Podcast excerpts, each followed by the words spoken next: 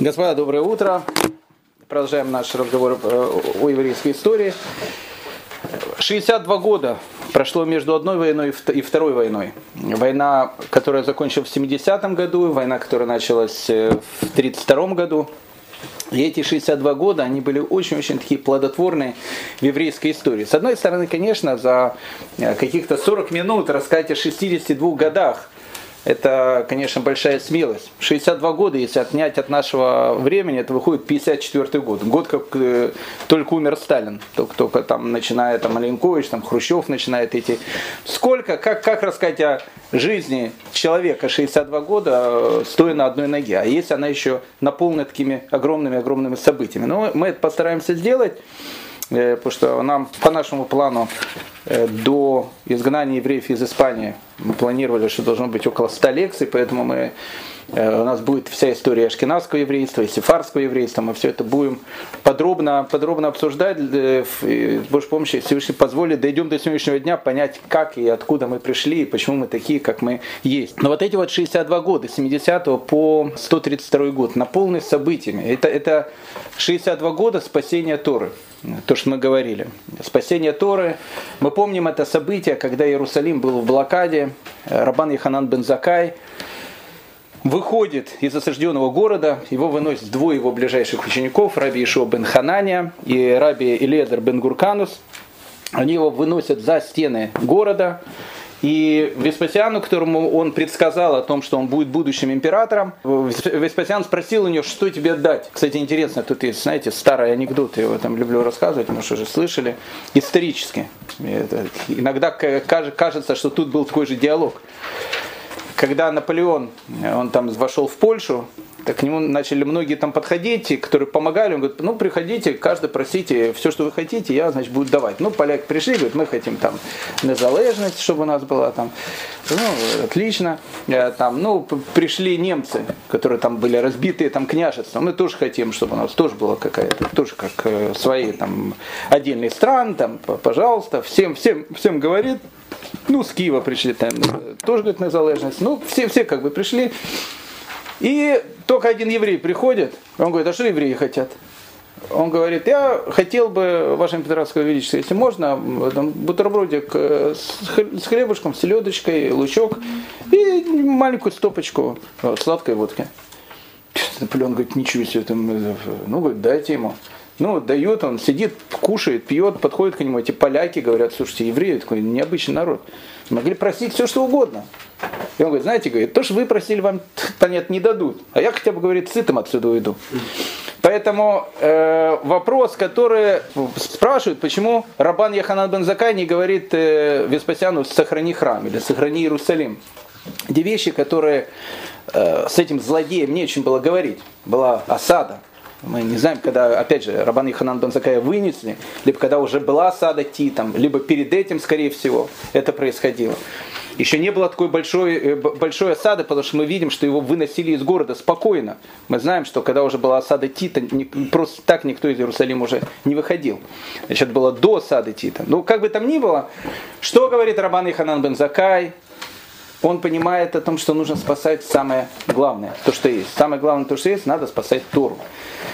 Поэтому выходит он, выходит двое его учеников, и он просит несколько вещей. Дайте врача Рабит Садоку, который там, ну не Рабит Садок, Садоку, он там э, э, постился 40 лет, чтобы не был разрушен храм.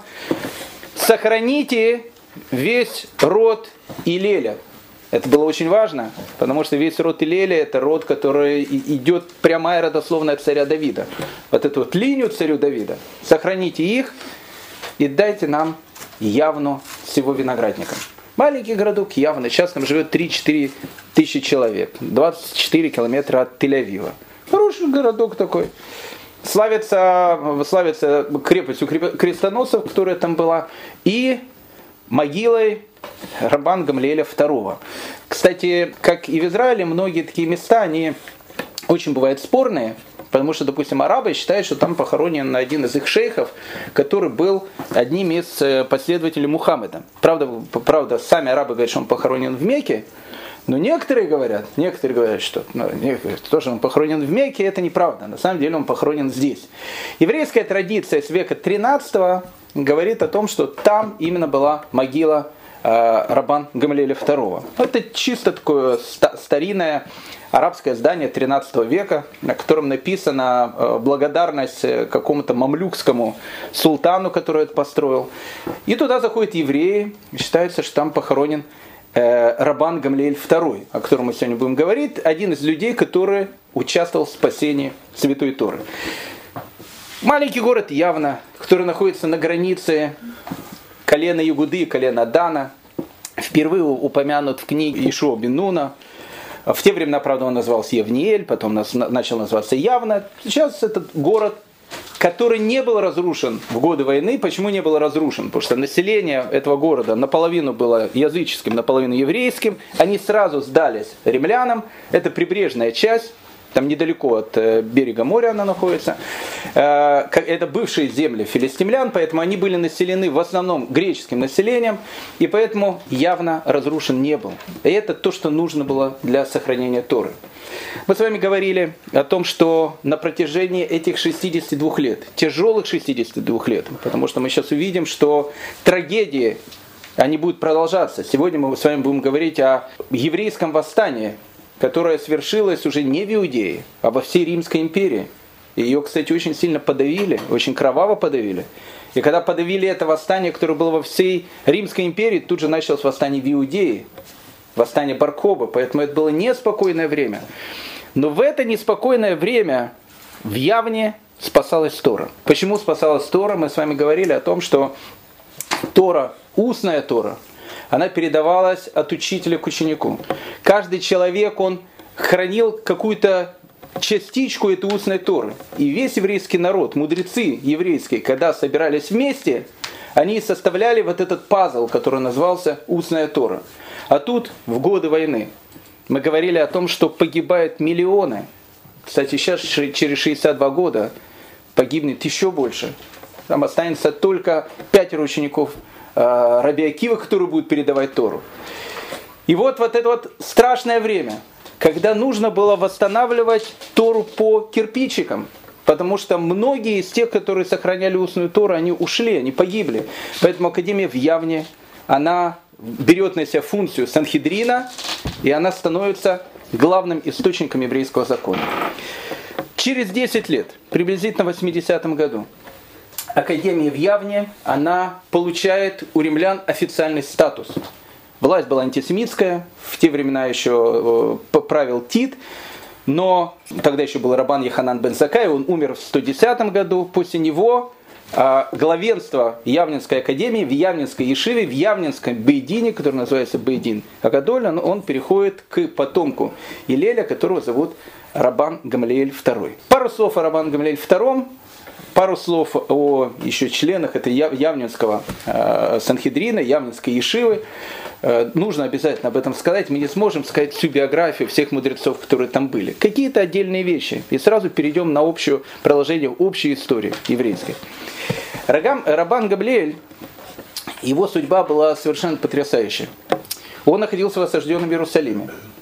Папа его, Рабан Шимон бен Гамлиэль, он был один из лидеров э, вот этого временного правительства, который, который тогда был в Иерусалиме. Иосиф Флави пишет, если бы Рабан Гамлеля, Шимона бен Гамлеля, отца Рабан Гамлеля не убили, в тот момент, когда там происходили вот эти безобразия в городе, храм не был бы разрушен.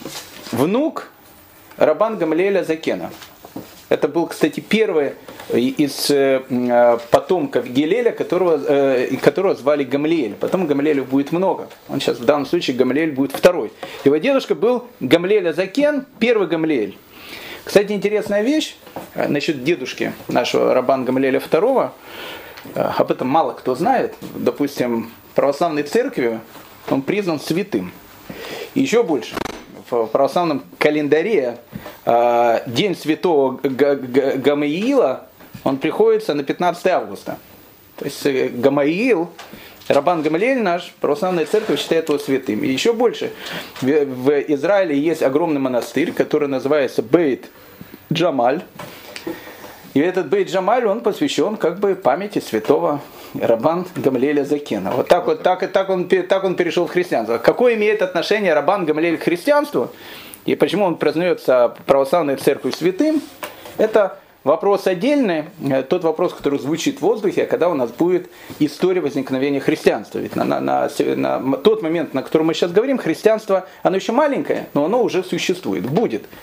Мы поговорим о возникновении христианства чуть ближе тогда, когда христианство будет, э, ну, как бы у него будет больше и больше сил. Пока еще христианство, оно только-только начинает развиваться. Рабан Гамлиэль После смерти э, Рабан Иханан бен Закая становится главой Санхедрина, ну, как бы временного Санхедрина, вот этого большого Бейдина. Рабан Гамлель, он получил высокое образование как в области Торы, так и в светских науках, так что он был хорошо подкован, чтобы быть представителем своего народа в Риме. Это было очень важно. Потому что, в принципе, Рабан Гамлиэль, он для римских властей олицетворял еврейское присутствие в Иудее. Он был официально, официально был признан Наси, римским императором. В частности, его правление, оно в основном приходит на правление императора Трояна, с которым мы сейчас э, поближе познакомимся. В 1995 году была известная поездка в Рим когда еврейская делегация из Иудеи просила у римских властей различные послабления, потому что в Иудее тогда творили страшные вещи. Вот тогда на корабле поехали, поехал Рабан Гамлиэль, поехал Раби Ишо бен Хананя, поехал Раби Лезер бен Гурканус и поехал молодой Раби Акива, он уже был не такой молодой к этому моменту, с которым мы чуть позже познакомимся. И вот эта четверка они поехали в Рим, и для евреев вот эта поездка, она была настолько такая важная, что в Талмуде этому посвящено огромное количество разных вещей. Вот они идут на корабле, вот Рабан Гамлиэль берет некую подзорную трубу, телескоп, для того, чтобы понять, насколько далеко они были от берега, потому что они должны были пристать к берегу перед шаббатом. Он смотрел некую подзорную трубу для того, чтобы определить расстояние. Кстати, очень интересно, потому что, э, в принципе, говорят, что подзорную трубу э, изобрел Галилей. А Галилей будет жить через полторы тысячи лет. Но в Талмуде написано, что у Рабан Гамлеля был вот этот оптический предмет, который приближал намного, и он мог видеть то, что находилось на большом расстоянии. Вот они приезжают в Рим, вот в Риме они встречаются с римскими философами, вот римские философы задают им огромное количество вопросов, и это все входит, это все входит в Талмуд, это все описано в Талмуде. И вот эта вот делегация, которая, которая ехала в Рим, делегация Э, мудрецов, которые были в Явнинской академии, которые спасали Тору. Рабан Гамлиэль, у него была на самом деле непростая задача. Почему непростая задача? Потому что так как произошла трагедия, о которой мы говорили, погибло огромное количество людей, погибло огромное количество пластов Торы. И тогда начинает происходить первые, первые не то что не, не стыковки, Э, начинает происходить определенные трения между школами. Тогда вот и появляется вот это вот известный этот спор между школой Шамая и школой Гилеля. С одной стороны, школа Шамая и школа Гилеля, которые жили за сто лет до этого, они, понятно, это были две разных школы. Хотя они были друзьями и так дальше, но споров между ними, во всяком случае, так пишут наши мудрецы, их было несколько. Почему же потом такое огромное количество вещей? Школа Шамая, школа Гилеля – Происходит все из-за того, что гибнет во время войны огромное количество людей, которые несут информацию. Их ученики пытаются эту информацию восстановить по крупицам, по кирпичикам. И тут начинают происходить некие нестыковки. И поэтому нужно в этих вещах, которые восстанавливают в Явнинской академии, создать линию, создать ту картину, которая была до разрушения храма. Этими занимается Рабан Гамлель II. Задача не из легких. Рабан Гамлель II был великим человеком, он был астрономом, у него были там э, различные э, картины, висели у него на стене, потому что когда люди приходили и говорили о том, что наступает новый месяц, для того, чтобы проверить, что свидетели говорят правильную информацию, что они видели зарождения нового месяца, он им показывал различные астрономические картинки. Ты так его видел, так его видел, так его видел. Он, он был величайшим мудрецом Торы. Он был очень добрым человеком. Но вместе с этим он был человеком и строгим. Почему? Потому что если бы не было строгости, Тора могла бы, могла бы быть не сохранена. Зачем нужна была тогда строгость? Строгость нужна была, потому что вот эту вот разрушенную картину, которую разрушили римляне после подавления восстания, после гибели храма, ее нужно было создавать заново. Поэтому тут не могло быть каких-то мнений, я говорю так, я говорю так. Санхедрин принимал решение большинством голосов, и то решение, которое было принято, оно должно было быть принято всеми. Мы сейчас э, познакомимся с вами э, Раби Лезер бен Гурканусом, великим человеком, у которого была своя точка зрения. И Рабан Гамлеэль, несмотря на то, что речь идет о человеке, который был старше его, о человеке, который был легендарным, это был один из ближайших учеников э, Рабан Еханан бен Закая. Он будет один из тех, который даст ему херм, отлучит, отлучит его от общины. Рабан Гамлель будет человек, который будет спорить с Раби Ишуа бен Ханани. Это второй человек, который Рабан Еханан бен Закаев выносит из э, осажденного Иерусалима. Настолько спорить, что Санхедрин в свое время отстранит Рабан Гамлеля от должности главы Санхедрина и на, на этот пост поставит Раби Лезер бен Азарию. Но тут опять же величие этого человека. Рабан э, Гамалеля II. Казалось бы, если ты, происходят такие вещи, ты был, ты был главой Санхедрина, потом тебя сместили. Человек должен, как по русскому обычному, обидеться, хлопнуть дверью и уйти. Он никуда не уходит. Для него самое главное это Тора. Он продолжает приходить в эту самую ешиву большую, как простой еврей, и продолжает учиться. И через какое-то время его обратно возвращают на, на этот пост. Рабан Гавлель II он имел огромную, огромную задачу для консолидации евреев, для того, чтобы они по крупицам начали спасать ту Тору, которая могла быть потеряна. И это был человек, который, который это сделал. Люди, которые окружают Рабан Гамлеля в, в Ямнинской академии, в Ямнинской Ешиве, это были люди легендарные мы посмотрим хотя бы нескольких из них. Ну, кратко их биография, потому что говорить о каждом из них, это у нас сто лекций уйдет, не еврейская история, а только э, разговоры про этих мудрецов. Несколько. Несколько людей, которые сохраняли вот эту Тору в этих неспокойных 62 года между двумя войнами. Рабан Яханан Бензакай, который начинает восстанавливать Ешиву в Явне, двое его учеников, которые выносят из Иерусалима – Раби Илиезер бен Гурканус и Раби Ишуа бен Ханани. Что это были за люди?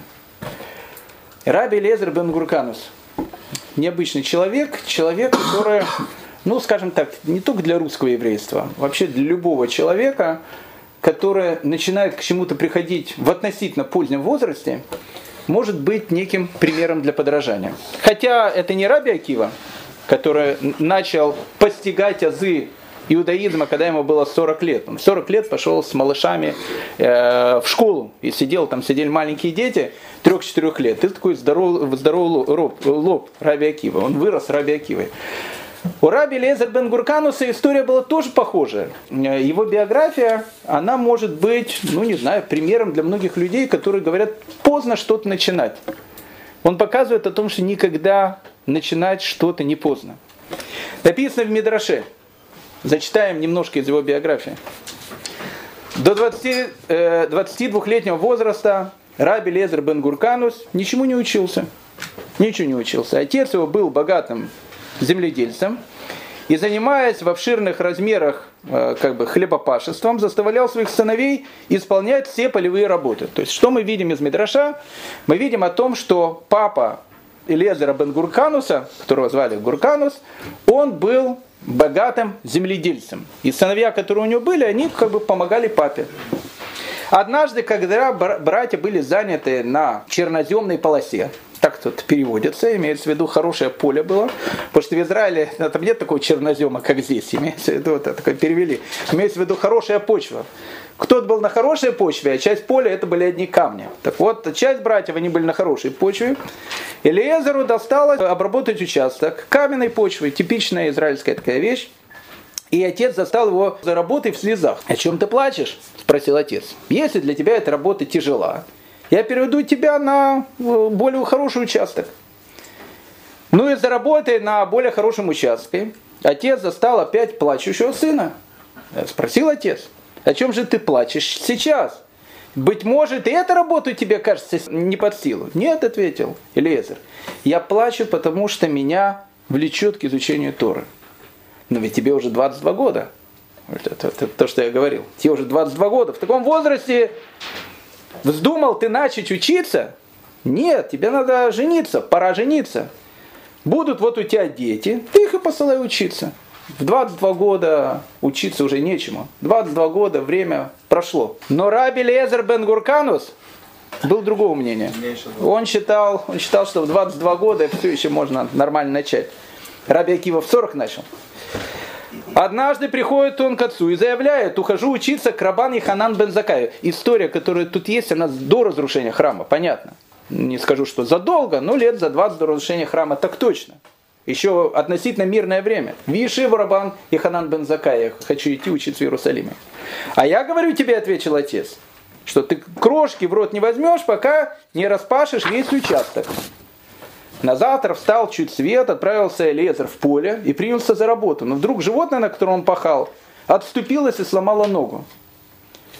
Мне же к добру случилось это, подумал Эзел, бросил все и бежал с поля и отправился в Иерусалим к Рабан Еханан бен Закаю. Убежал из дома. Ну, в те времена просто так вот хлопнуть дверь и убежать без дома, это, как, как вы понимаете, человек, он уже остается без наследства, скорее всего. Как, как папа отреагирует? 22 года, без всего, бежал в Иерусалим. Денег нету, кредитной карточки нету, ничего нету. И знаний нету. На арамите-то он говорил, но Тору берешит бара и лаким это шамаем ветарас, наверное, не мог прочесть. Если мог, читал по слогам. И вот он идет в Талмудическую академию Рабан Еханан Бензакая. Прибыл в Иерусалим, он отправился в Вишиву и предстал перед Рабан э, Ехананом, увидел его и разрыдался. «О чем ты плачешь?» – спросил Рабан Еханан. «Я учиться хочу». «А учился ли ты когда-нибудь чему-то?» – спросил Рабан Еханан Бензакай. «Нет». Начал Рабан Еханан Бензакай обучать его молитвам, просто брохи, Аллахе, по два параграфа в день. Ревностно принялся Элезер за учение. Пишет Мидраш. Прошла целая неделя, в продолжении которой он не переставал голодать. Причем голодать, потому что кушать было нечего. Он-то убежал без денег, карточки нету. Он приходит в Ешивы учиться. Ютился он в бедной коморке на постоялом дворе, и голод пытался утолить тем, что сосал землю, принесенная им в мешке с родного поля. Там земля была такая хорошая, он землю жевал.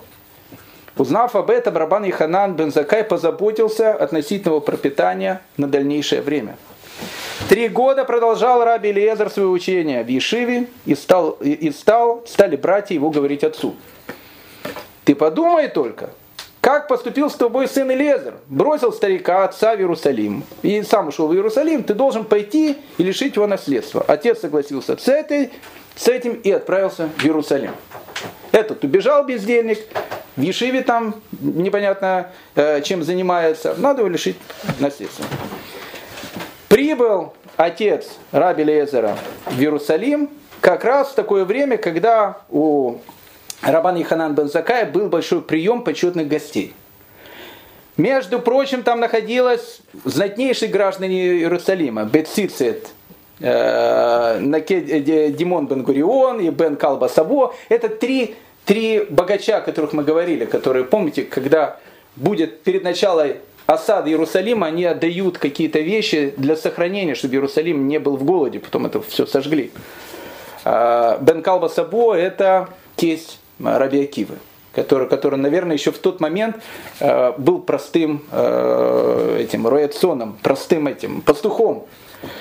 Он был, э, он был, наверное, такого же возраста, как Бен Элезер, но только начал учиться, э, э, э, э, как э, Раби Лезер, он только начал учиться не в 22 года, а в 40 лет.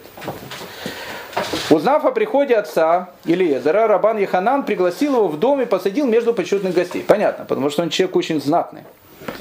Сидит Геркан в глубоком смущении такого почета. Ему оказали почет, посадили рядом с главным раввином Израиля. А в это время Рабан Иханан обращается к Елезеру и говорит, скажи слово перед нами. Учитель, ответил Раби Елезер, что я в состоянии сказать? Не может водоем дать, дать воды более, чем влито в него. Я могу, а, и могу ли я сказать более, чем я научился от тебя же? Все, что я знаю, я знаю от тебя, так еще я буду тут 5 копеек вставлять. Нет, сын мой, говорит Рабан Иханан. Не водоему подобен ты, но на роднику, который самостоятельно бьет непрерывной живой струей. Встал Рабан Иханан, а, зазвучала речь, да, Рабан Иханан начал говорить какие-то слова Торы. Встал Рабан Иханан был Закай, обнял Раби Лезера, поцеловал его в голову и воскликнул «Слава! Слава вам, Авраам, Исхак и Яков, что явился человек в потомстве вашем, подобный ему». О ком это он говорит? Спросил Геркан. То есть он слышит, он говорит там, вот слава нашим праотцам Аврааму Исхаку Яку, что появился такой человек. О ком это он говорит? О сыне твоем, Елезаре. В таком случае, завел Гуркан, он не так выразился. Надо было бы сказать так. Слава Геркану, от которого родился такой сын. С этими словами старик встал на стул и громким голосом заявил, жители Иерусалима, слушайте, я пришел сюда для того, чтобы лишить моего сына Элиезера его доли в наследстве. Теперь же я заявляю, что все добро мое перейдет в его исключительное владение, братья же его ничего, ничего получать не должны. Вот так. И Рабан Элезер бен Гурканус благодаря этому становится богатым человеком. Кстати, после смерти э, Рабан Яханан бен Закая, его э, ученики ближайшие, каждый из них основал свою ешиву. Рабан Элезер бен Гурканус основал свою ешиву в Лоде. Э, кстати, в Лоде интересная ешива, он ее основал на бывшем, ну не бывшем, тогда римская власть была, но видно его не использовали, на ипподроме. Там был большой какой-то ипподром, который не использовался. В центре этого ипподрома находился большой камень, который, я не знаю, для, для чего использовался на этом ипподроме. И в этом заброшенном ипподроме Раби Лезер э, Бен Гурканус открывает свою известнейшую ешиву, которая была в ипподроме. Он сидел на этом ристалищном камне, который когда-то использовался там при бегах, я не знаю, для чего его использовали. И говорят наши мудрецы, когда они приходили в этот ипподром, и видели вокруг сидящих учеников э, раби Лезера Бенгуркануса, он восседал на этом камне, который был в центре этого ипподрома. Они говорили, этот камень похож на гору Синай, на которой, подобно Маше, сидит э, раби Лезер Бенгурканус и учит своих учеников Торе. Раби Лезер Бенгурканус был человеком очень строгим и принципиальным. Если бы он был, не был бы человеком принципиальным, он бы не достиг того, что он достиг. И тут, после смерти Рабан э, Яханан Бензакая, мы говорили о том, что э, был такой период, когда в Явнинской академии мудрецы сидели и они как бы э, обсуждали различные законы. Вот однажды обсуждался один закон, связанный с ритуальной чистотой или чистотой печи. Я не буду сейчас входить э, э, в детали этого, этого разговора. Было голосование в Санхедрине, и большинство э, членов Санхедрина, который возглавляет Рабан Гамлель II, они постановили какую-то вещь. Раби Лезер сказал, я считаю по-другому. Он был очень человеком авторитетным. Рабан Гамлиэль говорит о том, что у нас все идет по большинству. Мы говорили, что вот задача э, э, Рабан Гамлеля II, она была в том, чтобы не то, что э, там не было анархии среди мудрецов. Каждый из мудрецов говорил слово Бога живого. Но все должно было пойти в один мейнстрим. Иудаизм не должен был распасться на разные какие-то течения. Рабан Гамлель II спасает Тору, спасает то, благодаря чему мы сейчас существуем. Поэтому позиция Элезер Бенгуркану, который выступает против мнения большинства, она была неприемлема. И тут известная есть эта история, которая, которая приводится в трактате Баумиция в Талмуде. Понятно, может быть, она немножко легендарная. Понятно, может быть, там она написана на таком больше языке мидраша, э, для того, чтобы там, может быть, главное не как оно происходило на самом деле, а суть того, что произошло но она описывает реальное событие. Написано в трактате Баумиция, вот идет, значит, спор, а там че, о печи, она кашер, а, она э, чистая, она ритуально нечистая. Слушайте же, воскликнул Раби Лезер. Если мнение мое верно, пусть вот это рожковое дерево подтвердит мою правоту. очень важная история. То есть как бы все члены Санхедрина говорят так, Раби Лезер говорит так. Мне не идет по большинству. Он говорит, смотрите, если я прав, пусть росковое дерево, которое тут стоит рядом, оно подтвердит мою правоту. В ту же минуту невидимая сила вырвала с корнем дерево и отбросила его на сто локтей. Это, однако, не убедило мудрецов. Они увидели такое чудо, такое Кашпировского, такие вещи, дерево начало летать. Это, это ничего не доказывает. Чудо с деревом не может служить доказательством, заявили они. Если прав я, говорит дальше Раби Лезер, пусть ручей подтвердит это. При этих словах вода в ручье потекла в обратном направлении. И ручей не является доказательством, сказали мудрецы. Если прав я, пусть стены этого здания свидетельствуют о моей правоте. Наклонились стены, угрожая обрушиться, но прикрикнул на них Раби Ишуа, Раби Ишуа бен Ханани, это его друг. Там, где ученые спор ведут, не вам вмешиваться. И стены из уважения к Раби Ишуа не обрушились, но из уважения к Раби Лезеру и не выпрямились. Так навсегда и остались в наклонном положении. И так, и так. Мы не знаем, как мезузу вешать. Некоторые говорят, ее надо вешать горизонтально, некоторые говорят, ее надо вешать вертикально. Евреи э, нашли правильную вещь, и они ее вешают и не горизонтально, и не вертикально. Мезуза, она вот так вот висит, под, под углом. По диагонали. По диагонали. То же самое происходит и тут. Сказал э, Раби Лезер, чтобы стены упали, а Раби Ишуа сказал, чтобы стены не упали. Стены наклонились, как мезуза. Пусть, наконец, само небо подтвердит мою правоту. В оригинале написано, пусть Батколь это скажет. Пусть раздастся голос неба, кто прав. И раздался голос неба. Зачем противитесь вы словами Лезера? Закон всегда на его стороне. То есть с неба раздалась вещь, что Раби Лезер прав. Встал Раби Ишуа и говорит, не на небе Тора, мы Батколю не подчиняемся. Встретили, встретились после этого Раби Натан с Ильей и пророками, спрашивают. Раби Натан, он с Илья Гуанави иногда встречался. Как отнестись на небесах к этому спору? Когда, когда как бы раздался голос небеской, Элиезер прав. А мудрецы сказали, Леба Шамаемье, не на небе она. Сам Всевышний сказал, что закон, он решается по большинству мудрецов. Поэтому правота, она наша. И он спросил, как, как э, э, на это отреагировали на, на небесах? Как отнеслись на небе к этому спору? Отвечает Ильяга. Улыбкою озарились устав Всевышнего. Понятно, тут некая, некая такая вещь, которую надо понять. И Господь сказал, победили меня сыновья мои, победили меня сыновья мои. Что происходит после этих вещей? После этих вещей возник вопрос – кому идти, э, э, идти объявлять об этом, э, да, что решили сделать мудрецы, мудрецы решили отлучить Раби Лезер бен Гурканца от общины, дать ему херем. Кому херем? Одному из глав поколения. Но Рабан Геркан э, Гамлель II, он понимает, что если тут не проявить сейчас э, строгость, и мнение пойдет не по большинству, все это перейдет в некую анархию, которая может быть святая анархия, но все это будет являться большой угрозой для сохранения Торы. Требовалось, по крайней мере, чтобы пошел человек наиболее достойный и уважаемый, чтобы сказать э, э, Рабан Гер, э, э, Элезер бен Гуркануса о том, что его отлучают от общины. Пойти решил только один, Раби Акива. Он был как бы учеником Раби Лезера бен Гуркануса. Облачился в знак печали в черной одежды, он пришел к Раби Лезеру и сел в четырех э, локтей расстояния от него. А Раби Лезер сидит тогда в своей ешиве в Лоде, в этом бывшем ипподроме. Спрашивает Раби Лезер, Акива, что особенного произошло сегодня?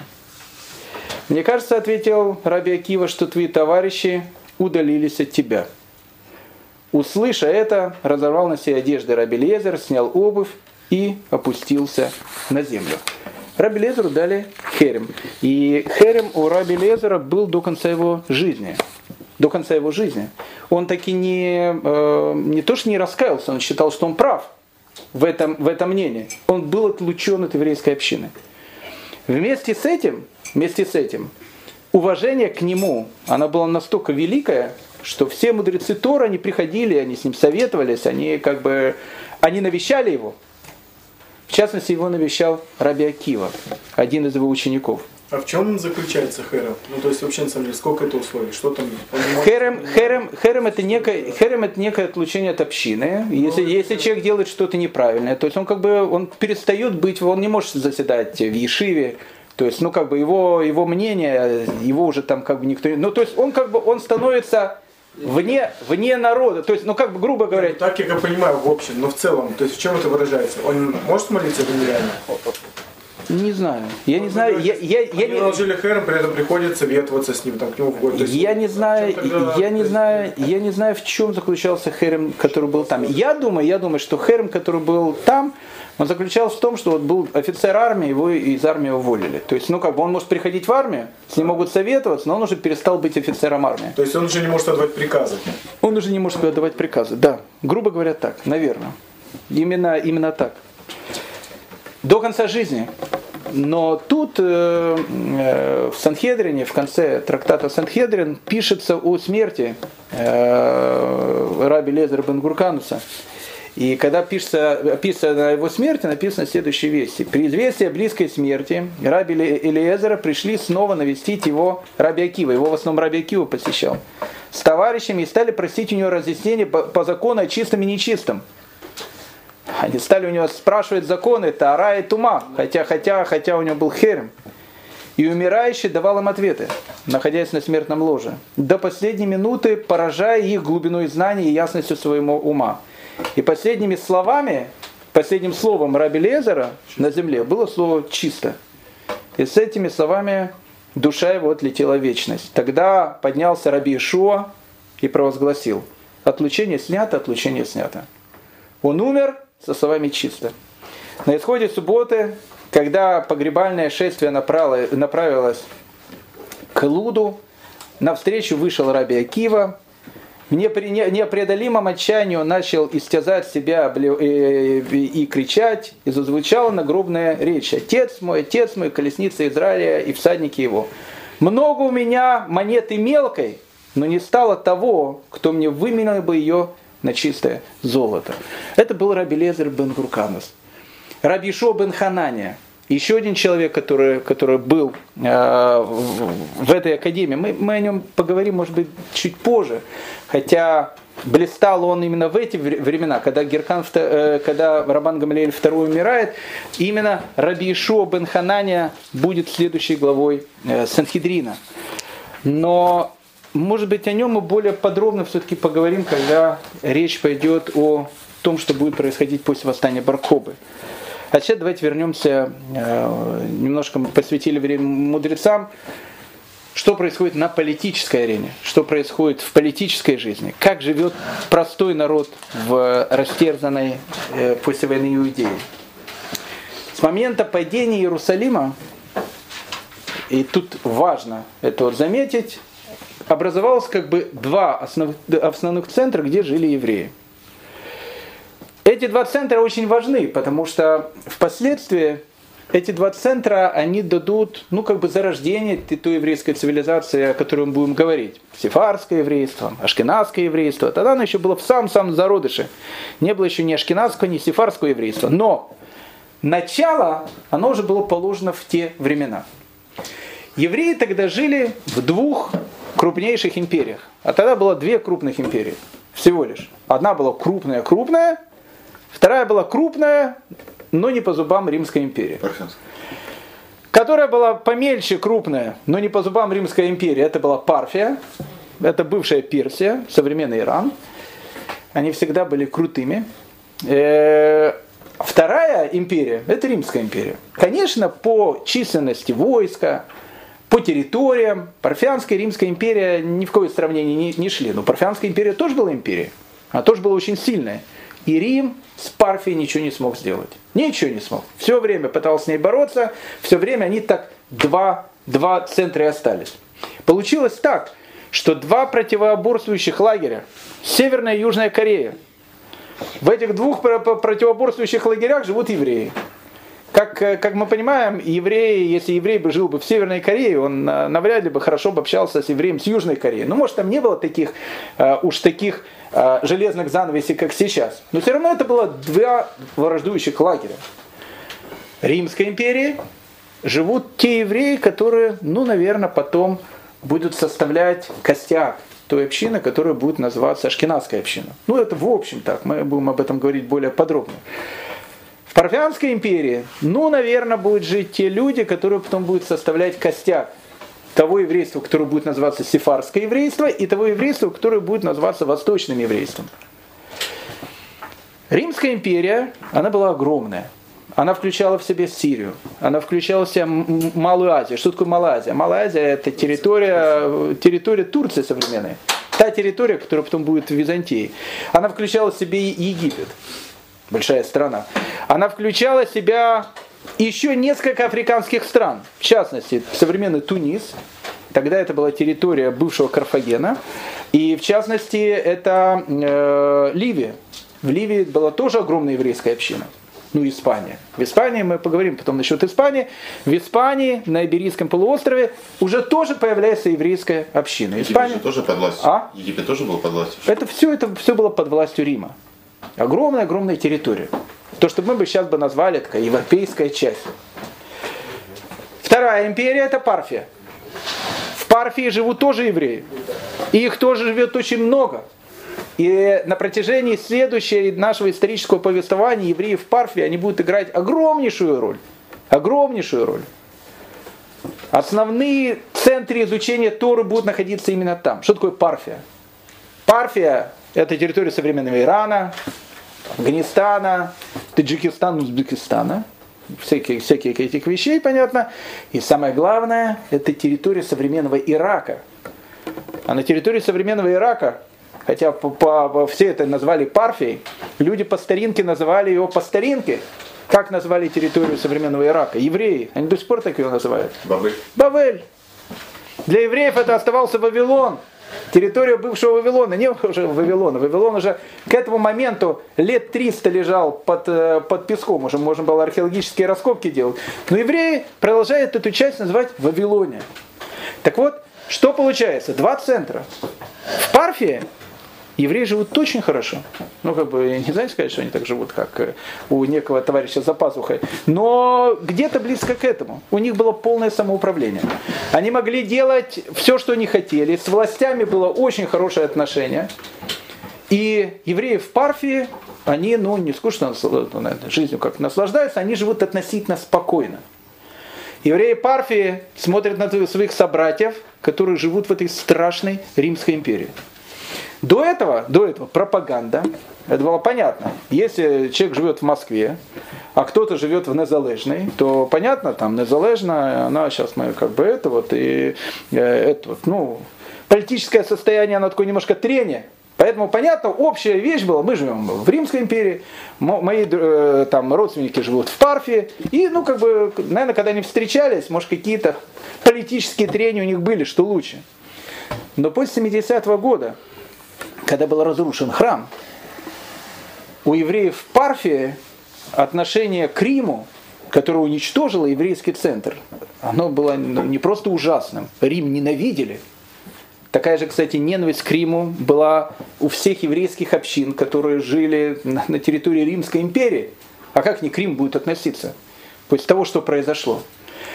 Поэтому, когда евреи жили в Парфии, и могли критиковать то, что происходило в Риме, это была одна вещь. До того момента, пока Рим сам не решил прийти в Парфию. А вот когда Рим решил прийти в Парфию, тут начнется то событие, о котором просто надо сказать, потому что оно было центральным в ту эпоху, политическим. Что происходит в Риме? В Риме происходит то, что династия Флавиев, она э, уходит с политической сцены. Династия Флавиев только три императора. Веспасиан и два его Тита. Тит и Домициан. Династия Флавиев правила относительно э, недолго, 27 лет, 69 -го года, когда Веспасиан стал императором, до 96 -го года, когда умирает Домициан. Три императора в этой мешпухе. После смерти Домициана приходит новая династия царей, императоров. Эта династия императоров будет э, править на протяжении почти что 100 лет, и эта династия называется династия Антонинов. Мы встретимся с многими Антонинами.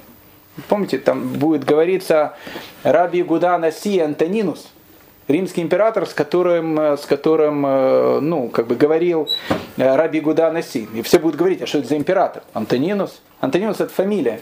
Точно так же, как Романовы происходит от Алексея Михайловича, первого, или нет, нет, Алексея Михайловича, в общем, это, наверное, ну, в общем, э, как династия Романова происходит от первого Романова. Ну, отца Ивана Грозного. Нет, от первого, от первого Романова и заканчивается Николаем II. Так э, если Романов. Романова, так если если если если, если бы сказать, сказать, что какой-то раввин он дружил с Романовым, какой Романов? в одну эпоху в жизни этого равина, вот э, там Хофицхайм дружил, там, не знаю, с Романовым. С каким Романовым? Когда родился Хофицхайм, был Александр II, потом Александр III, а потом Николай II. И все они называются Романов.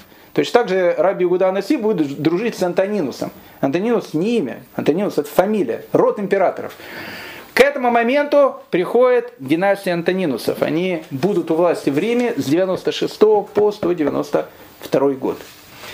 И тут нужно остановиться на втором Антонинусе, потому что он будет для нас очень-очень важен. Звали этого Антонинуса именем таким, как сейчас э, называют, не знаю, вирус, не вирус, э, в общем, на компьютере он часто появляется, и звали его Троян.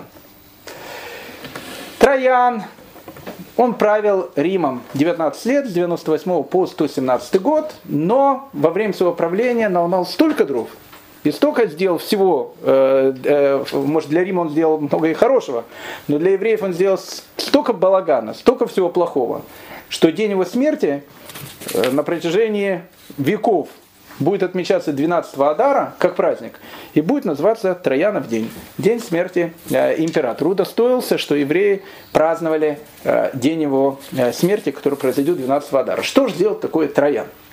Ну, во-первых, пару слов насчет самого Трояна – кто он был такой, потому что он сейчас нужен будет для нашего дальнейшего повествования. Троянный, Адриан. Разные. Адриан потом будет. Адриан будет потом. Адриан будет родственником Трояна. Адриан был двоюродным племянником Трояна. Да. Сразу после него? Он будет после него. И он тоже будет из династии Антонинусов. Он будет подражать Итак, Троян. Кто такой Троян? Троян родился в городе, который назывался Италика. Но Италика находилась не в Италии, Италика находилась в Испании. 9 километров от современного города Севилья. Он принадлежал к так называемой испанской римской аристократии. Тут, кстати, надо остановиться. Может быть, оно не совсем э, к теме, но оно будет потом к теме чуть позже, через какое-то количество уроков, когда мы начнем говорить насчет испанского еврейства.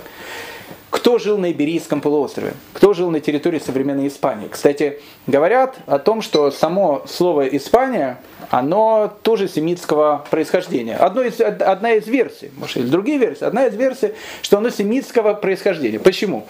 Потому что Иберийский полуостров, территория, где сейчас находится современная Испания, там была большая база Карфагена. Карфагены – это финикийцы, финикийцы – это семиты, говорили на языке, который очень-очень был похож на современный иврит. Отсюда, кстати, огромное количество, которое перешло в европейские языки, оно переходит именно от семитских корней и именно от финикийцев. В частности, слово «вино». Вино, оно перешло от э, семитского и финикийского слова «яин». Латиняне начали говорить «вайн», так оно перешло, и так получилось «вино». От слова «яин». Так э, когда-то на территории Испании, на территории Испании, там жили местные племена. Местные племена Испании это было кельтское население. О кельтах мы еще поговорим чуть-чуть позже. Э, и были как бы семитский такой элемент, там жили карфагеняне, ну то есть как бы жители Карфагена. Э, так говорили, что финикийцы, у которых там на территории Испании современной было огромное количество баз, они назвали этот город, назвали этот полуостров Ишафан. Почему шафан? Шафан это такое мелкое животное, грызун. И на иврите, и на финикийском это остров, остров, остров Шафанов и Шафан. Так как в греческом языке ша нету, ша всегда сменяется на с, получилось и сапан, так получилось испан. Так получилось слово Испания. Когда-то это была часть Карфагена, когда-то на этой территории жил известный карфагенский полководец Ганнибал, Ганнибал Барка. И именно с Карфагена и именно с территории Испании Ганнибал будет пытаться за, за, за, захватить Римскую империю. Это было давно, до тех событий, о которых мы говорили, начиная с Пунические войны. Рим победил Карфаген, и вместе с тем, что он разрушил Карфаген, и на территории Карфагена создал римскую совершенно такую колонию, на территории бывшей колонии карфагенян на территории Испании, они создают большую римскую колонию. И там же живут вот эти и потомки кельтов, и потомки финикийцев, и римляне, которые туда приезжают, родным языком всей этой территории становится понятно, латинский язык. Это будет тоже очень важно в, в нашем дальнейшем повествовании, когда мы будем говорить о э, евреях Испании. Так вот, Троян был человеком, который как раз принадлежал к этой самой испанской знати. Он был первым римским императором, который становится не э, уроженец Рима. Он становится, как бы он из аристократической семьи, но аристократическая семья, которая родилась где-то на Сахалине, не в Питере, не в Москве, как принято, а где-то там на Сахалине, далеко, и он становится римским, э, римским императором. Троян, у него, была, у него была очень хорошая карьера. При Домициане его назначают э, наместником Верхней Германии. Верхняя Германия сейчас, наверное, звучит, конечно, классно, потому что Верхняя Германия тогда входит современная Швейцария, Ильзас, Юго-Западная Германия. Центр вот этой, кстати, провинции, Верхняя Германия, был город, который назывался э, Магунтиак. Э, современное название этого латинского города – это город Майнц. Верхняя Германия сейчас звучит как Европа. Был наместником в Европе. Тогда не самая лучшая э, была работа, потому что находился он в, вот, в центре вот этого варварского мира, дикие германские племена, которые окружали, поэтому быть наместником Верхней Германии в те времена это была тяжелая очень работа. Но он с ней очень хорошо справился. И когда э, нужно было назначить как бы нового императора, я не буду говорить, как это произошло, но в общем его назначает, э, он становится новым э, римским императором. Он про, очень прославился. У него были много очень походов. Вообще Троян был человеком таким с огромнейшими амбициями. У него всегда в голове был один пример, которому он всегда старался подражать, не только Сатион. Многие римские императоры ему пытались подражать. В общем, многие люди пытались подражать. Если в современном мире многие пытаются подражать Наполеону, великому завоевателю, то в древнем мире многие э, пытались подражать Александру Македонскому. Вот у, у Трояна у него был пункт о том, что он должен воскресить славу Александра Македонского. Человеком он был простым. Э, Кассия, Дион Кассия пишет, просто так о нем пишет, что был он на самом деле мужланом, потому что приехал из провинции. То есть, ну, как бы он был из аристократии, но такой оттуда, такой, ну, хороший, хороший мужик, но из какой-то далекой испанской провинции он приехал, мужлан. Э, ну, наклонности у него были. Э, одни, с одной стороны, ну, как бы почетные на территории России, с другой стороны, не очень почетные. Пишет Дион Касси, я знаю, конечно, о его пристрастиях. Они говорят, все знают, пишет Геон Касти. У него было два пристрастия в жизни. К вину и к мальчикам. Однако известно, однако известно, пишет Дион Касси, что он пил столько, сколько хотел, но при этом всегда оставался трезвым. Это очень хорошо. Алкоголиком да, ну всегда трезвым. А в отношении с мальчиками никто никогда на него не жаловался и никому не наносил вред. Ну просто вот, вот, вот этот был Троян. По обоюдному согласию. По обоюдному согласию. Э, сказать о том, что как бы Троян как бы отличался от всех, выходил на плакаты с э, флагом цвета радуги, нет, так было принято. Мы смеялись над этим, но как бы у всех свои как бы э, эти вот завихрения. И так бы и жил Троян с этими завихрениями, если бы не мысль о славе Александра Великого. А эта мысль его просто постоянно тревожила. А с чего начинает Александр Великий? Ведь Александр Великий-то ушел там, из Македонии, с территории, там, не знаю, с, ну, грубо говоря, с Греции, перешел в Малую Азию. Малая Азия, она и так уже в руках Рима. Но главная цель, которая была у Саши Македонского, это какая страна? Нет, Персия. И что получилось во времена Трояна? Ситуация такая же. Персия осталась в руках пирсов, которые сейчас называются парфяне. А у римлян, в общем, как бы все с, с Нобелем, а Троян со Шнобелем. И вторая вещь, которая беспокоит Трояна, ну это как бы, ну это уже, уже такая супер мечта. То, что пытался сделать Саша Македонский, Александр Македонский, Александр Македонский решил завоевать, как вы помните, Индию. И, может быть, завоевал бы.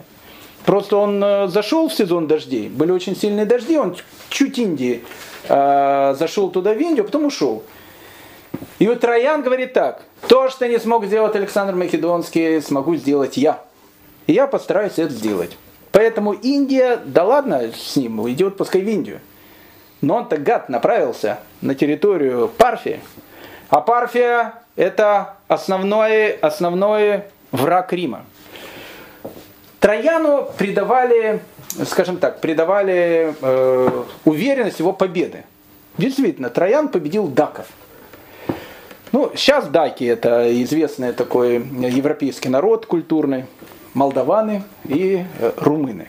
Особенно, заметьте слово румыны. Румыны от какого слова происходит? Румыны происходит от такого же слова, как и римляне. Ромаим. Ромаим. То есть, как бы они... Римляне. римляне. Почему римляне? Там были даки. Даки было очень такое полудикие племена, очень, очень такие, ну скажем так, очень воинственное племя.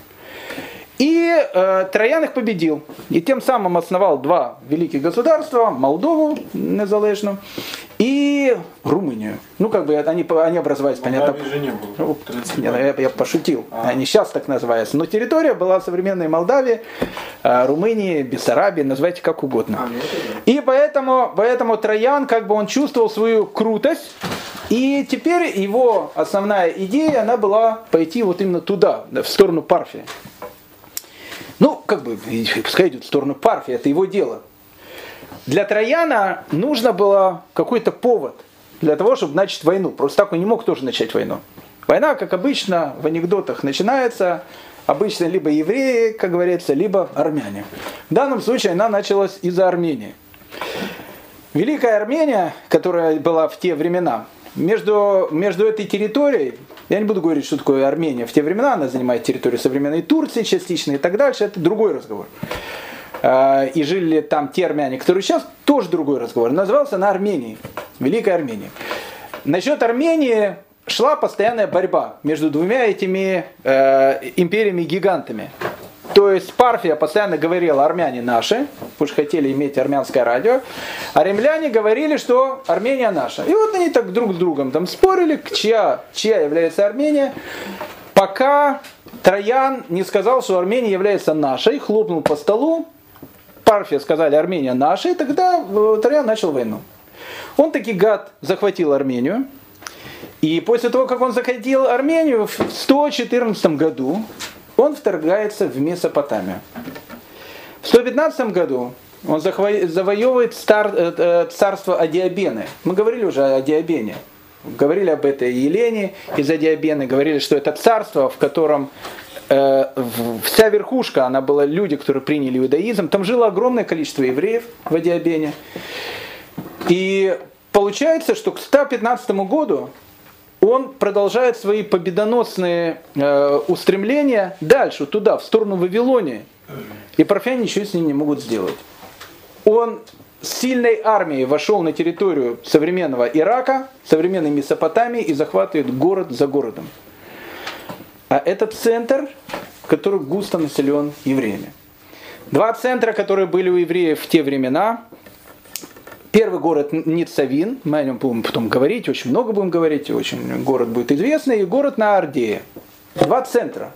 В Вавилоне, в Ираке, где, ну скажем так, большинство населения это евреи. И тут римляне, которые для евреев Месопотамии, им пугали детей, когда хотели кого-то напугать, пугали не э, Бараку Хусейновичем Обамой и не там Бабаем каким-то, а пугали римлянином, говорили, будешь плохо себя вести, римлянин придет. И тут римляне, они сами пришли в Вавилон. Евреи, которые находились в этих центрах, а он молниеносно прошел. Получилось так, что еврейское население, оно стало как бы в тылу врага. И тут евреи начинают создавать партизанские отряды, не просто партизанские отряды, они начинают создавать целые боевые подразделения, которые начинают бороться с Римом. Я вам хочу сказать, они боролись настолько э, хорошо, что завоевание Парфии провалилось у Трояна именно из-за евреев. И ушел он из Парфии именно из-за евреев. И умер по дороге в 117 году, потому что он, про... потому что он проиграл все вот эти вот вещи. Еврейское население в Вавилоне, адиабены, ну, конечно, парфяне там тоже принимали участие, не только одни евреи, понятно, они встали на священную войну против Рима. И это началась страшная вещь. То есть получилось, что те территории, которые захватывают Троян на территории Вавилона, еврейское население, которое находилось там, оно воюет, оно не просто воюет. Римляне для них э, равносильно слову смерть. Поэтому они готовы были умереть, сделать все, что угодно, только чтобы Троян не прошел дальше на территорию Вавилония. Не захватил, и чтобы евреи в Вавилоне не потеряли ту независимость, которая была у них. То, что начинает происходить в Вавилоне, а голос об этом, он начинает распространяться по всей Персидской империи, по всей Римской империи, а голос начинает распространяться какой? Вот римляне, вот евреи, и, и, и, э, римляне гады. Они не только разрушили Иерусалим, они не только сделали так, что евреи находятся в страшно униженном состоянии на своей собственной территории, в Иудее. Они сделали сейчас так, что последняя наша надежда, где наши братья-евреи еще могли нормально жить, Вавилон, они пришли тоже туда. И это взорвало еврейский мир.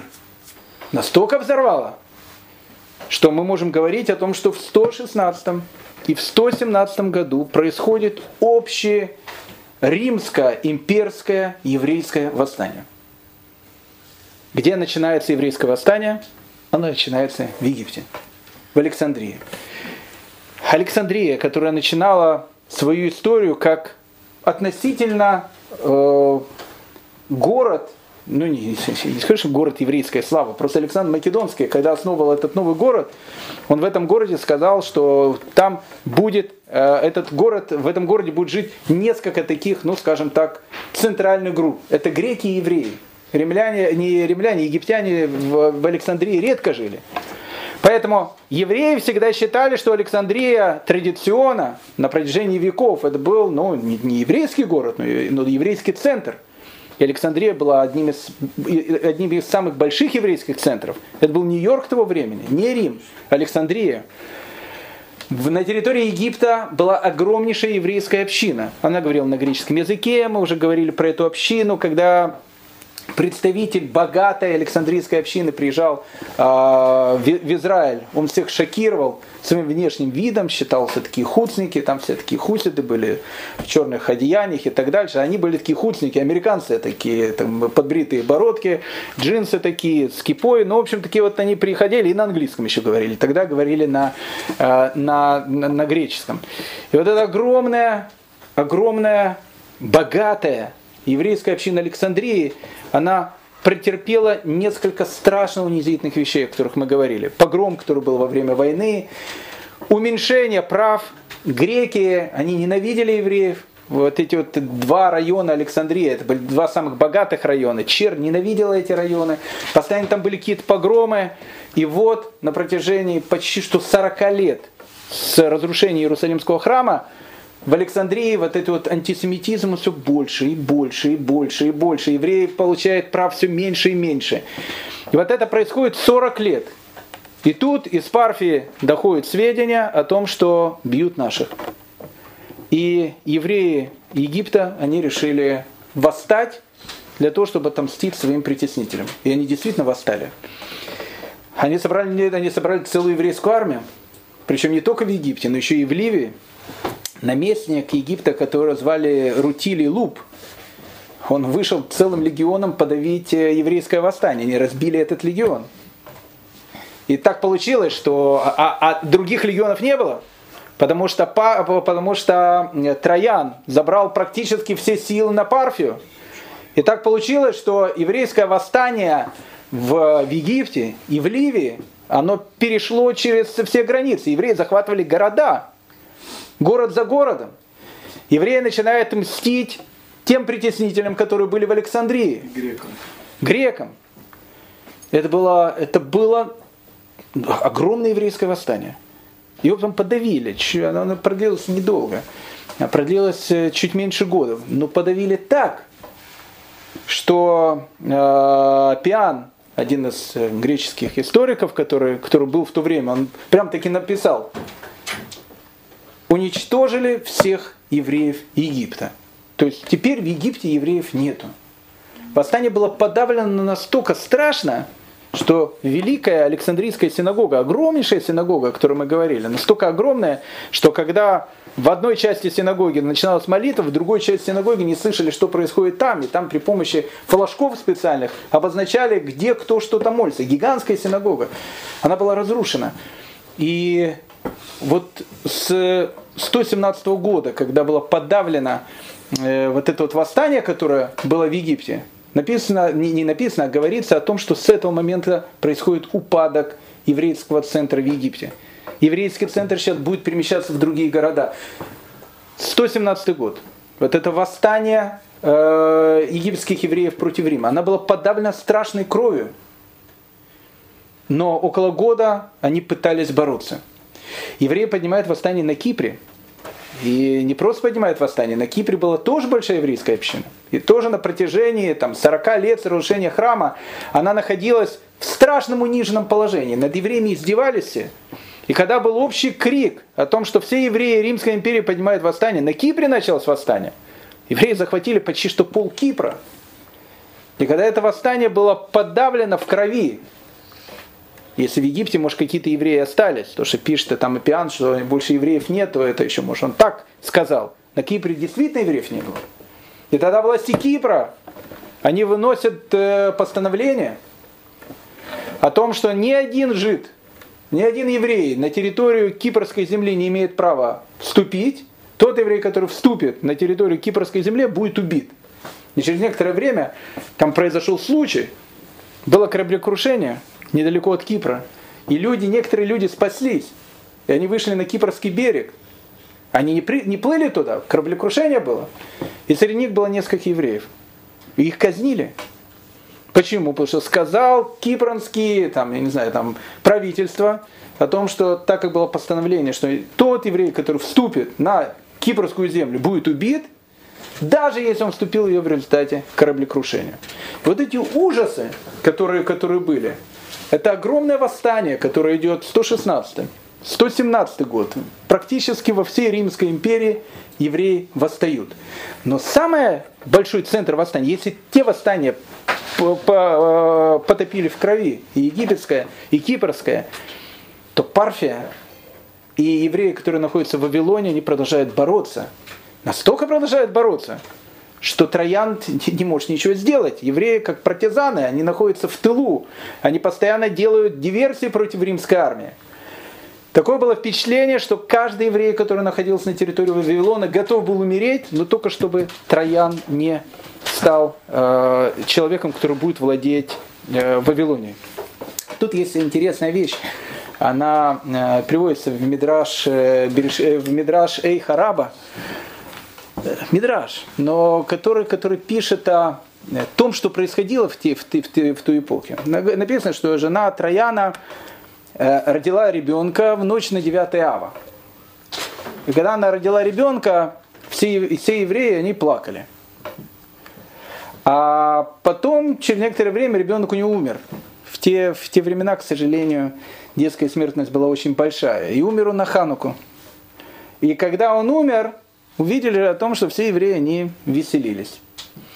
И тогда подошли к Трояну и доложили о том, что мы видели евреев, когда у тебя родился сын, они все плакали, а когда он умер, они все веселились.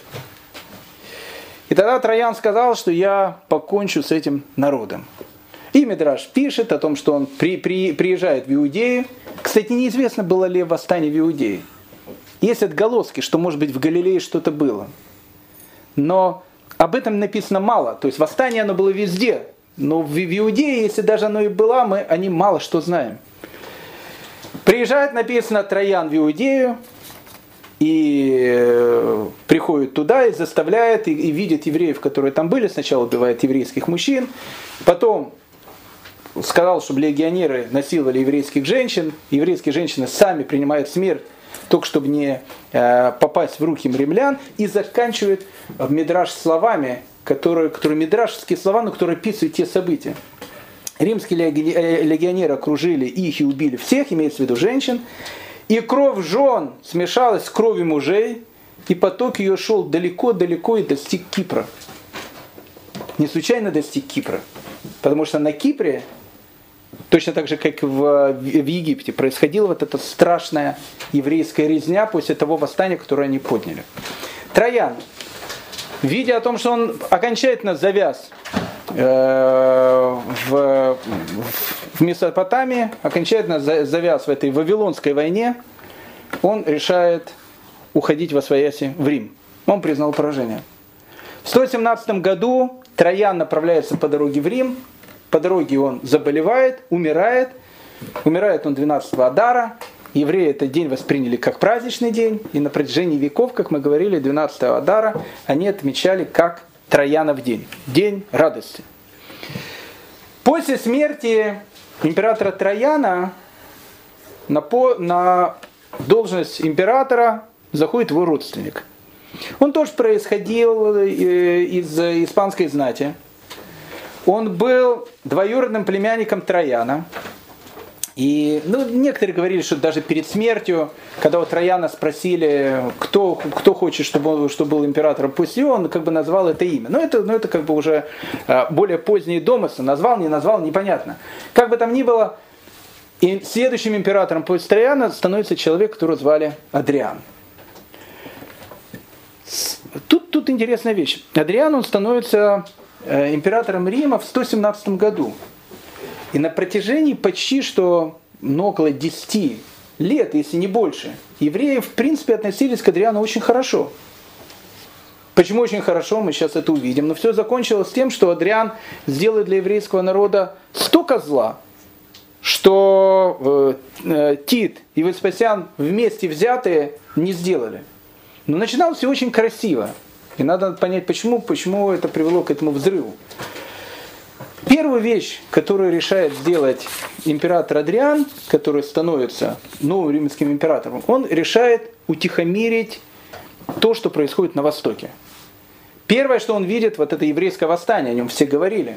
Когда еврейское казачество восстало, как говорится, там Бербежанин называл переворот, надо было как-то это восстание потихонечку подавить, не то что подавить, его уже подавили, но недовольство было огромным. Евреев было очень много в Римской империи. Поэтому что делает Адриан?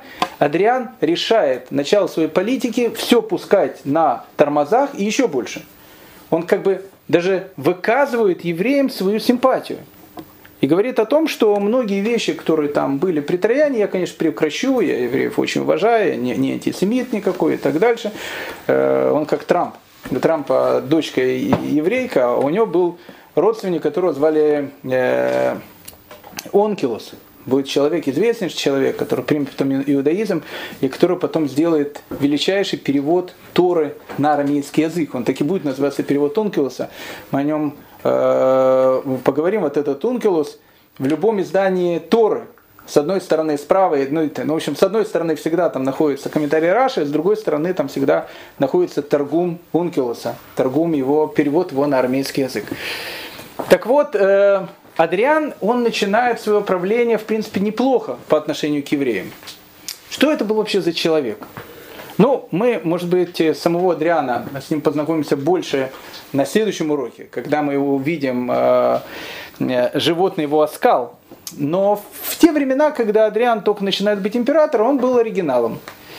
Почему он был оригиналом? Ну, в первую очередь был он оригиналом, потому что он был первым римским императором с бородой. Дело в том, что э, история бород, э, с которой, особенно в России, э, так долго боролись, до Петра, как, все, как вы все знаете, все ходили с бородами, потом Петр решил европейскую моду вести, все бороды начал брить, потом брали налог на бороды и так дальше. Сейчас я не знаю, чем, чем, чем, чем все закончилось. Мы видим, что все наше российское правительство, оно э, в основном безбородое, хотя встречаются некие бородатые такие товарищи. Э, ну, в общем, как бы э, непонятно, непонятно, что сейчас более модно, борода или не борода, наверное, все-таки бритье, так как большая часть населения, она бритая. А э, вот эти вот э, бородатые войны, они на самом деле начинаются с Александра Великого. Потому что до Александра Великого до Александра Великого у греков была э, такая вот ну, мода на бороды. Считали, что мужчина становится мужчиной тогда, когда у него отрастает борода. Пока у него нет бороды, он считается мальчиком, ребенком. Александр Великий был один из первых людей, который отменил эту вещь, и он начал бриться. И все изображения Александра, Саша, если мы его увидим, папа у него бородатый, а Саша, он всегда гладко выбритый и, в общем, надушенный различными лосьонами. Э, ну, в общем, хорошо выбритый такой. И после этого, после этого как бы идет некая мода на безбородость. Эта мода, она перекочевала и в Рим. В Риме считалось, что бородатый человек это признак варварства, только варвар сходит с бородами. То есть бородами в те времена в Риме ходили либо варвары, либо философы. Философы имели право ходить с бородами. Если ты философ, у тебя должна быть борода. Точно так же, как и религиозные евреи сейчас, есть борода. Ну, значит, наш. Нет борода, значит, э, непонятно кто. Э, поэтому, э, поэтому для римского императора в те времена стать бородатым, это был, ну, скажем, такой вызов всей общественности. А Адриан был таким оригиналом. Он стал первым бородатым римским императором. Ну, правда, злые языки говорили, что бороду-то он отрастил э, ну, не за хорошей жизни. Говорили о том, что у него на лице было огромное количество шрамов. Может быть, после оспы, может быть, еще что-то. И лицо у него в этой части, нижней части лица, оно было очень уродливым. Поэтому, чтобы так не выходить перед публикой, он отрастил бороду. Нормально. Я сейчас э, э, почти что лысый, но кипа она спасает. Одеваешь кипу и смотришь, и вот волосы у тебя есть. Тогда отрастил бороду, смотришь, симпатично выглядишь. Поэтому э, Адриан, который, который в принципе начинает за здравие, закончил за упокой, он как бы и воспринят был всеми евреями как некий такой, ну, такой оригинал. И начинал он даже хорошо.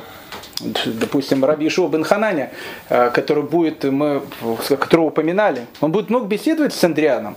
Адриан не, не всегда был таким исчадием ада, потому что он потом таким станет. Но до этого, особенно в самом начале правления, тогда Раби Ишуа бен Ханани был главой Санхедрина, между ними даже происходили дискуссии, диалоги, очень хорошие диалоги. Один из этих диалогов, на этом мы сегодня закончим, э, между Адрианом, между дочкой Адриана и Раби Шуа бен. Известная такая история, когда э, либо Адриан был в, на территории э, Иудеи, потому что Адриан, он начинал свою карьеру как один из полководцев Троян, он как раз был на Востоке, он видел это еврейское восстание – Поэтому он пытался как бы заигрывать все время в начале правления, чтобы утихомирить это восстание, которое было. Так вот, рассказывают, что Раби э, Иешуа бен Ханане, скорее всего, наверное, он был в Риме, э, он встречает, был приглашен во дворец императора Адриана, тогда еще было хорошее отношение, и э, некая родственница императора, э, которая называется Матрона, ну, Матрона это такая знатная женщина, она, значит, э, спрашивают у Раби Ишуа бен Ханани вопрос чисто римский, наглый, а, на который Раби Ишуа бен Ханани дает чисто еврейский умный ответ. Она посмотрела на Раби Ишуа бен Ханани, а Раби Ишуа бен Ханани внешне был, видно, человеком, ну, с точки зрения Рима не очень симпатичным. Тогда у них такие, в основном все такие идеал красоты, такие Шварценеггеры, Терминаторы были. А он был такой невысокого роста, и как бы внешне видно был не очень такой неказистый, но очень умный. И, и э, римские власти это, это понимали. Адриан он беседует с Раби Шоу бен Ханани. У нас есть огромное количество их диалогов в самом начале. Тогда еще были хорошие отношения. Тогда спрашивает э, дочка императора Адриана у Раби Ишуа бен Ханани. Ну, такой чисто римский, наглый вопрос. Как такой гениальный ум может сочетаться в таком, э, в такой, с такой уродливой внешностью. Ну, просто как-то это непонятно. Такой гениальный человек, а внешне, в общем, как бы, ну, не прокатываешь по нашим римским стандартам. Помните эту историю, да, что, что отвечает Раби Ишуа бен Ханане? Он, да, он говорит, а в каких сосудах твой папа хранит вино? Она говорит, ну, в, в глиняных, понятно. Он говорит, это неправильно, ведь вино у твоего папы очень дорогое, если дорогое вино, его надо хранить в золотых сосудах. Но э, тогда э, дочка заявила главному виночерпию о том, что все, сос- все вино, которое есть, перелей в золотые сосуды. Их перелили, и через некоторое время оно превратилось в уксус. Папа вызывает дочку, говорит, доченька, э, что ж такое трапилось, что ж ты такое сделала. Девочка моя. А, ну, она говорит, ну, я как бы там мне посоветовал Рабишу Бен Ханани, он сказал, а почему там в глином, надо в золотых, все, вещи. И она приходит к Рабишу Бен Ханани, продолжается как бы этот диалог, она говорит, вот, оно все испортилось. Говорит, видишь, может быть сосуд глиняный, а вино в нем будет находиться очень-очень хорошее. Тогда она задает ему такой контрвопрос. А нельзя ли сделать было Всевышнему, и чтобы сосуд был хороший, и чтобы вино было вкусное? Он говорит, можно было, но если бы при таком вкусном вине еще был бы красивый сосуд, то человек бы не смог бы полностью взять и реализовать все те внутренние вещи, которые есть в нем.